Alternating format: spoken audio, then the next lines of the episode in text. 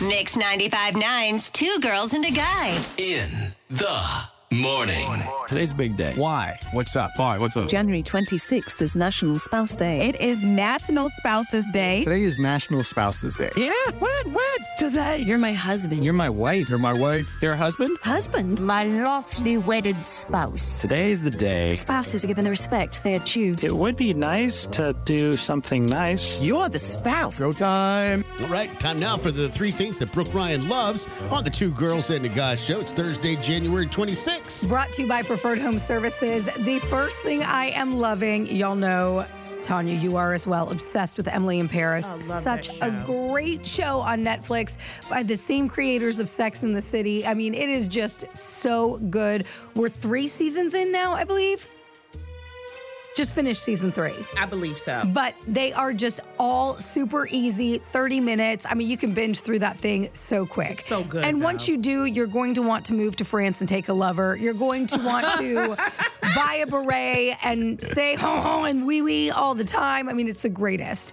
Tonight, if you are a fan of the show, they are doing Emily in Paris trivia at Big John's Tavern.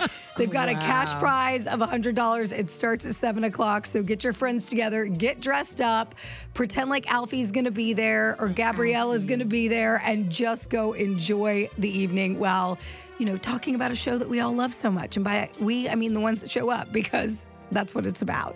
Second thing I am loving today, we are going to be hanging out. I just want you to put this on your calendar. February 18th, it is Saturday at the Windjammer for the Owl of Palms Polar Plunge. Now, this is for the Special Olympics, and it is going to be a great time. The Mount Pleasant Police Department will be there, and they are hosting their Freezing for a Reason Polar Bear Plunge. So make sure, like I said, you put it on your calendar February 18th. And then the third thing I'm loving, you guys know I love a gadget so much. It's one of my favorite things in the entire world, especially kitchen gadgets. But that's what the majority of gadgets are these days. It's called the fry wall. If you've ever fried something, you know how the the grease or even if you're making pasta, right? Like it starts to pop and it gets all over everything. It'll even get on you and it'll burn you and it hurts and it's not great or it's hard to clean off your stovetop and all of that.